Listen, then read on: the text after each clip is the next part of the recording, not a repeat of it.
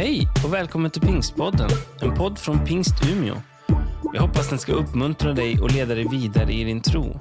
För att få mer information om Pingst Umeå och allt som händer i kyrkan, gå in på umia.pingst.se eller följ oss på Instagram och Facebook, at pingstumia.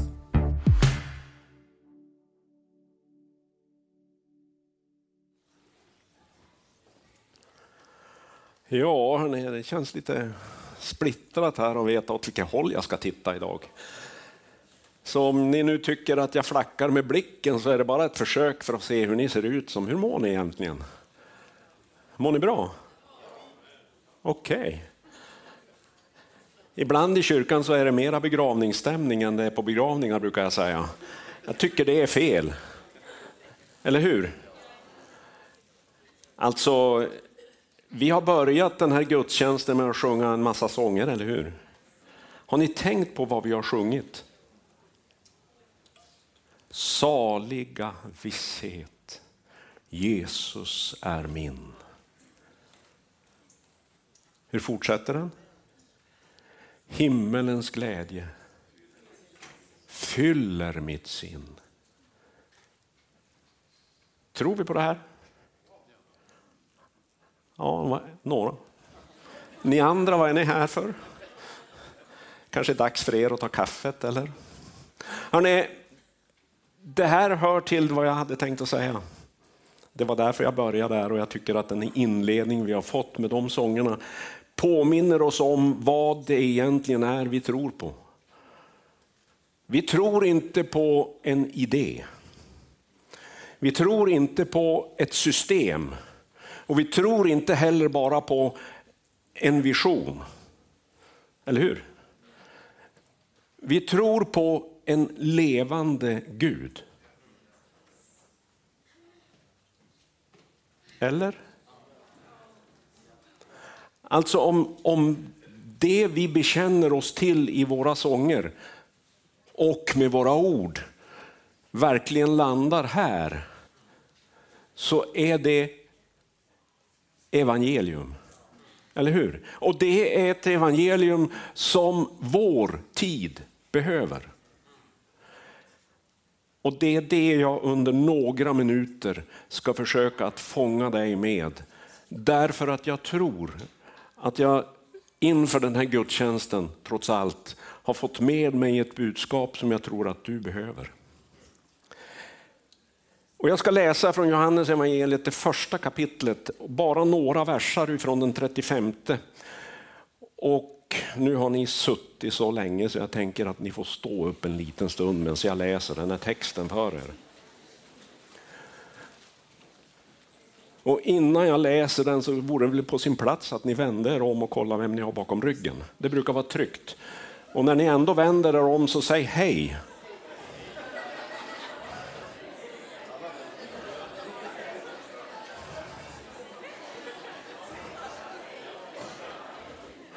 Så där ja, nu blev det lite feststämning i kyrkan tycker jag.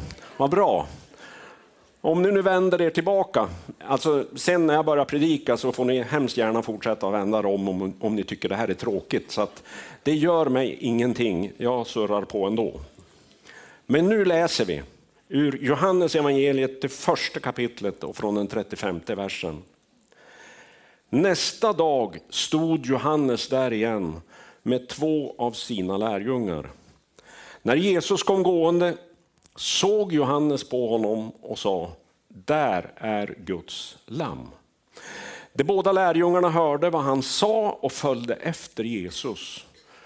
Jesus vände sig om och då han såg att de följde honom frågade han vad de ville.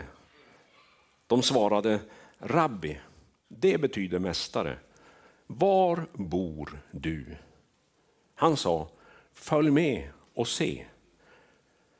De gick med honom och såg var han bodde och stannade hos honom den dagen. Varsågoda och sitta ni. I den här bibeltexten, om vi skulle ha fortsatt och läst, vilket jag inte gjorde, men du kan få läsa den när du kommer hem, så möter vi fem stycken män. Fem stycken unga män som möter Jesus här i det här första avsnittet så är det Andreas och en lärjunge som vi inte vet namnet på, men alla tycker och tror att det är Johannes, lärjungen som Jesus älskade på något speciellt sätt. Jag vet inte riktigt om han har fått någonting om bakfoten där Johannes, men han skriver i alla fall så.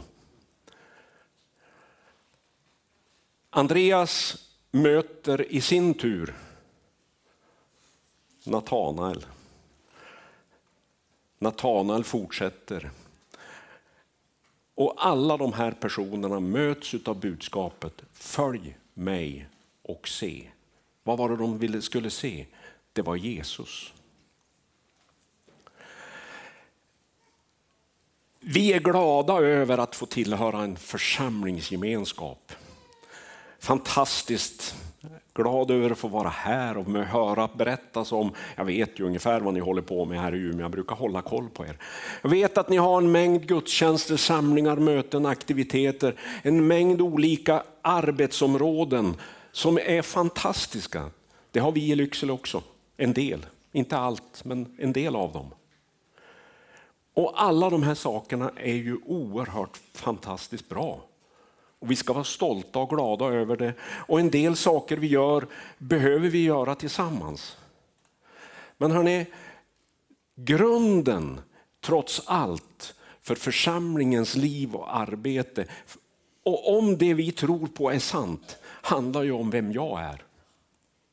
Och jag skulle vilja vända spegeln lite grann mot dig, så här. Du ser den. Hur ser du ut idag? Jag tycker ni ser ganska trevliga ut. Hur ser jag ut idag? Vem är jag?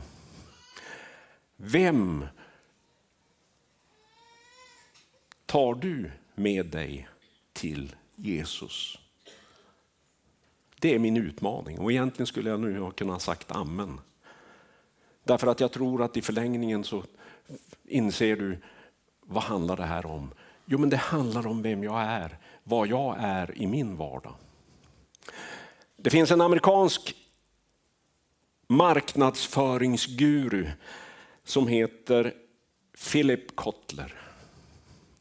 Han lär ha sagt så här om företag, om människor och organisationer. Att det finns tre olika sorter. Det är de som får saker att hända. Sen finns det de organisationer och människor som ser saker hända. Och så är det de som yrvaket tittar upp och funderar på vad var det egentligen som hände? Hörrni, när vi tittar ut över vår värld, ja vi kan ju krympa den lite grann, över vårt land. Och jag tänker krympa den ytterligare i två steg.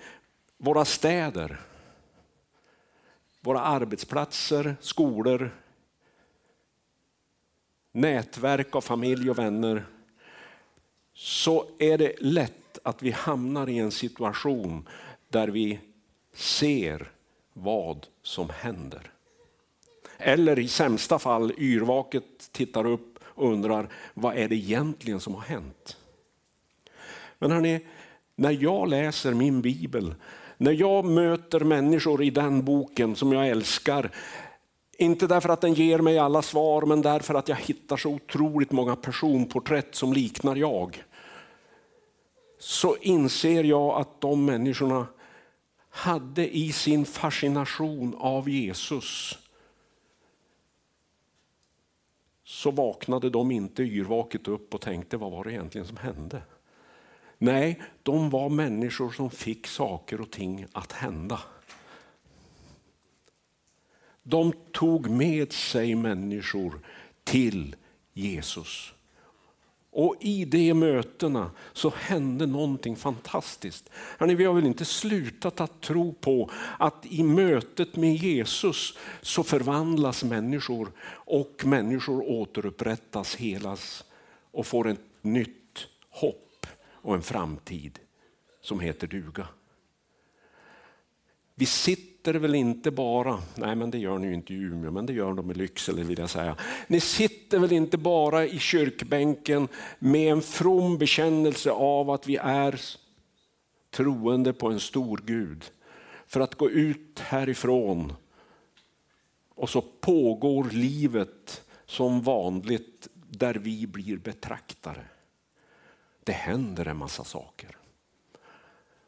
I bästa fall så blir vi betraktare i någon slags positiv bemärkelse. Men i sämsta fall så blir vi betraktare i någon slags negativ bemärkelse. Men hörni, vad är det som händer? Det är ju så bedrövligt. Behöver vår samtid fler sådana människor? Nej, jag tror inte det. Jag har ett annat bibelsammanhang som jag också vill anknyta till och det finns i Hesekiel, det 37 kapitlet. Och där är det profeten som, som blir tagen i en dröm eller i en vision. Och så får han se en dal full av förtorkade ben. En massa skelett. Hörrni, jag får lite sån där zombievarning när jag läser den där texten. Jag tänker den är lite läskig sådär. Men då får han ett uppdrag och då får han uppdraget att profetera. Och så kommer skelettdelarna att samlas ihop. Men det var fortfarande bara torra ben. Så får han höra från himlen att han säger be en bön, profetera om att Guds ande skulle få kunna samla ihop och ge liv. Och helt plötsligt så reser sig en stor mängd människor som tidigare var förtorkade ben till någonting som var ett nytt liv. Och det är klart att det låter lite drastiskt det här, men vad var det här för bild som han får? Vad var det för dröm han fick? Jo, därför att han levde mitt bland ett folk som hade gett upp. Det är ute med oss. Våra ben har förtorkat. jag vet inte vad du möter för människor runt omkring dig och vad du har för människor i din närhet. Hur det ser ut på din skola, din arbetsplats. Men jag möter i Lycksele människor som har gett upp. För vem ska evangeliet berättas? Om inte för de människor som har gett upp. För några veckor sedan så smet jag ut bakvägen från kyrkan för det var en annan samling, en helt vanlig vardag. Kommer ut på trottoaren bakom och möter en helt okänd person. Eller okänd, ansiktet var väl känt men för mig i övrigt okänd. Han ropar på mig och säger, visst är det du som är pastor i Pingstkyrkan? Ja, säger jag, absolut. Har du tid? Ja, jag har alltid tid. Vilket jag inte hade. Men det följde ändå ett samtal på drygt en timme där vi sitter ner och jag får lyssna till en berättelse av en människa som har gett upp. Helt vanlig förälder med små barn, ett hyfsat jobb, ett bra liv. En person som har gett upp.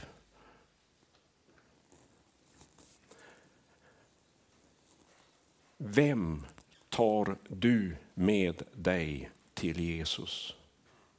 Och när jag säger det så inser jag att de flesta av er tänker, ja då måste jag ta den till någon konsert, någon lågtröskelarrangemang eller till något annat som passar. För till en gudstjänst dit kan man ju inte ta dem, de är så torra och tråkiga. Och det är de ju. Håller med. Hörrni, om du inte har lyssnat förut på någonting av det jag har sagt den här förmiddagen så ska du lyssna nu. Du ska inte ta dem någonstans. Därför att dit du går, dit tar du Jesus med dig. Hängde ni med på den? Ja, men säger du, jag är ju så kraftlös, jag har ju så dålig undervisning, jag skulle behöva några bibelstudier först. Och så skulle jag ju nog naturligtvis behöva bli lite bättre troende. med andra ord. Hörrni, glöm det. Glöm det. Om du sitter här och har tagit emot Jesus, har en tro på Jesus och bekänner dig till att tillhöra honom, så bär du Jesus dit du går. Vilka kommer du att möta imorgon?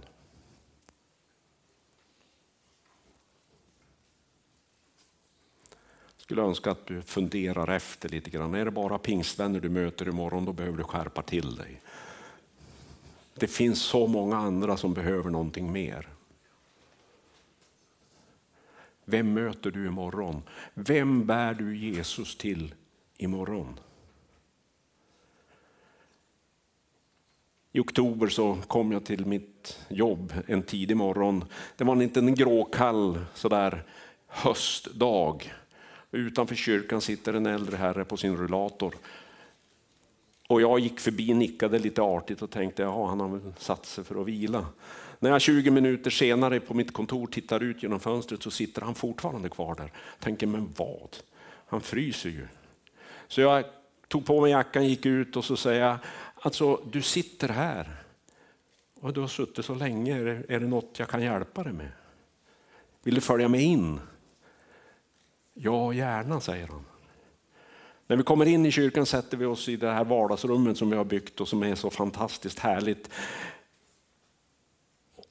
Och så kommer en ström av ord, av ångest, av förtvivlan, av oro över hur livet är och hur livet ska bli. Sjukdomar, krämpor, krig i Ukraina, inflation och lån och räntor. Ja, men ni vet allt det där som bara svämmar över i människors liv. Ja, säger, jag Jag ser att du inte mår bra. Nej, säger han, jag orkar knappt andas. Jag säger, jag har ingen mirakelmedicin. Men jag vet en sak som åtminstone för mig brukar hjälpa, det är att jag knäpper mina händer och att vi ber. Får jag be tillsammans med dig? Ja, hemskt gärna. Jag ber en enkel bön, ber en bön om att den här mannen ska få uppleva frid i sitt inre. Och så säger han, tack, jag tror att jag kan gå vidare nu. Möter honom bara för några veckor sedan och så säger han så här ute på stan när jag möter honom med sin rullator på nytt igen. Du ska veta, sen du bad har jag aldrig upplevt den ångesten mer. Vart ska du ta människor som du möter? Du ska ta med dem in i bön.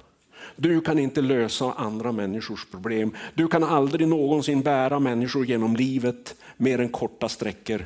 Men du kan alltid be tillsammans med människor och lita på att det finns en Gud som svarar på din enkla bön. Det funkar än idag, år 2023, på samma sätt som det funkade när Jesus gick här nere. Och vet du, du tror att du inte märks att du tillhör Jesus. Det är den största lögn du kan inbilla dig själv. Det funkar inte så. Alla i din omgivning vet att du tillhör Jesus, även om du inte har sagt något. Och vet du mer? De förväntar sig att du ska stå upp för det du tror på. Och de förväntar sig att du ska be tillsammans med andra människor. Därför att de vet att du ber. Så varför banga för det? När människor runt omkring dig, det enda de funderar på, när ska den här personen egentligen ta tag i och be för mig? Hörrni, vi har lurats in i en falsk trygghet utav att det är så stängt. Och människor gillar inte alls det här vi håller på med. Och kyrkan är det värsta som de kan tänka sig att gå till. Ja, ibland är det så. Men vet du, Jesus har sån attraktionskraft. Så att om du bara vågar ta det lilla bladet från munnen och berätta om Jesus, om vad du äger, vad du tror på, vad du har i Jesus, så kommer människor att lyssna. Och hörni, alla behöver inte bli som vi. Det är ganska skönt. Och jag tänker att det är tur att inte det är så många som blir som jag. Men alla människor behöver få ett möte med Jesus. Därför att det är det enda idag som håller för att ge människor en framtid och ett hopp. Och vem ska förmedla det hoppet till människor om inte du? Det är fantastiskt att ni planerar för att bygga ett stort center. Vi hejar på allt vi kan i Lycksele. För det som sker här vid kusten, det drar vi nytta av och kommer att ha välsignelse av. Det är helt underbart att bygga ett nytt och ett funktionellt redskap och en fiskebåt. Men vet du en sak? Det är fullständigt meningslöst om inte du och jag är budbärare för Jesus i din och min vardag. Vi kan bygga vilka stolta organisationer som helst. Men om inte det brinner i våra hjärtan för människor som inte mår bra.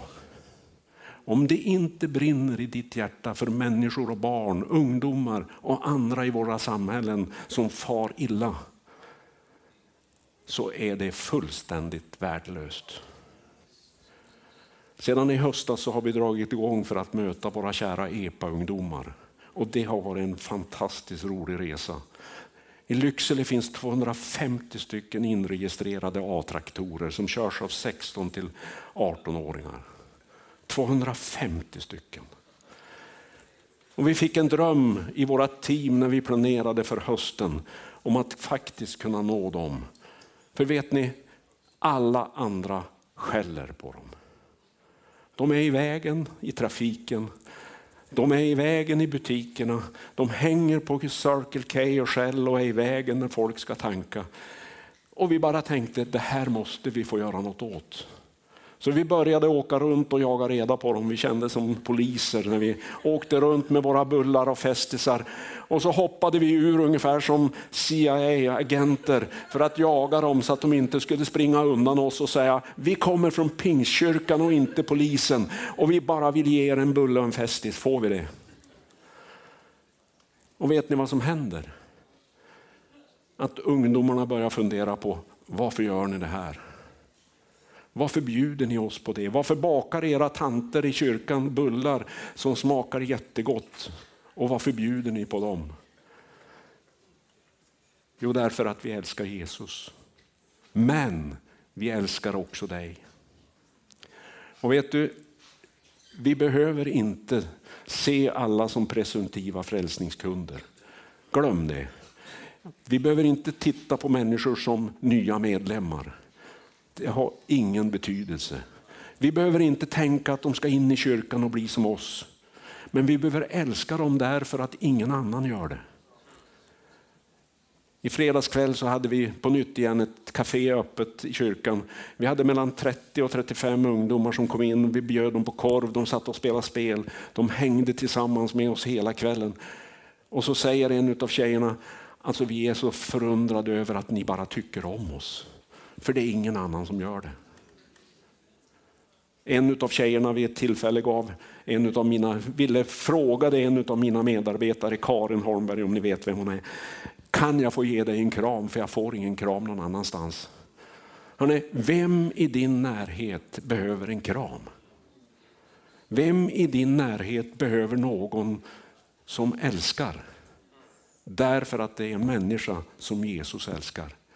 Hörrni, låt oss lyfta ner perspektiven ifrån det djupt, högt flygande andliga ner till en vardaglig mänsklig nivå. Det finns människor runt omkring dig som behöver någon medmänniska som älskar därför att man har mött Jesus. Jag tror att ni har fattat poängen. Och när jag tror det, då tror jag att jag har talat färdigt. Så ni hade tur den här gången. Hade ni varit lite mer tröga så då hade det ju tagit väldigt mycket längre tid. Men nu var ni ju på. Och då ska jag avsluta med att ge dig en möjlighet. Därför att om du och jag ska älska människor som Jesus så behöver du och jag först ha mött Jesus. Och då duger inte det, ursäkta, men det duger inte att ha gjort det bara för 50 år sedan. För den kärleken svalnar. Den behöver ständigt ny bränsle. Och jag gör det inte därför att jag tror att du inte kommer till himlen om du inte får möta Jesus. Din plats i himlen den är helt säkert klar. Men du behöver det, jag behöver det, därför att det finns människor imorgon som behöver dig. Och vi som tror på Jesus, vi ska gå ut i vardagen för att samverka med alla goda krafter i den här tiden. För det behövs sannoliken. I en tid när människor far illa, när människor mår dåligt, så behövs det människor som är med och lyfter. Och till sist, vet du, det är därför som du har fått den helige Ande. Gud själv som bor i ditt hjärta för att vara din hjälpare imorgon. Vilka människor ser du att du kommer att möta imorgon? Ska vi ta en stund när vi ber för det? Ska vi ta en stund när du får möjligheter? Jag vet att det finns förebedjare i ordning gjorda här som är beredda att möta dig för att lägga dina händ, sina händer på dig för en välsignelsebön. Ta den möjligheten för att få ett möte med Jesus. Därför att det finns en stad, Umeå, som behöver dig idag och imorgon. Ska vi be tillsammans. Herre, nu vill jag be för var och en som finns i den här lokalen den här förmiddagsstunden. Herre, du vet vilka nätverk man står i. Du vet vilka människor man kommer att möta imorgon. Herre, nu ber jag om att du lägger ner en kärlek till de här människorna. De må vara hur trasiga som helst eller hur präktiga som helst så behöver de ändå möta ett leende, en kram, en hälsning från dig. Herre, jag ber om ett vidrörande den här stunden och jag ber om att du fortsätter att tala där mina ord inte räckte till. Amen.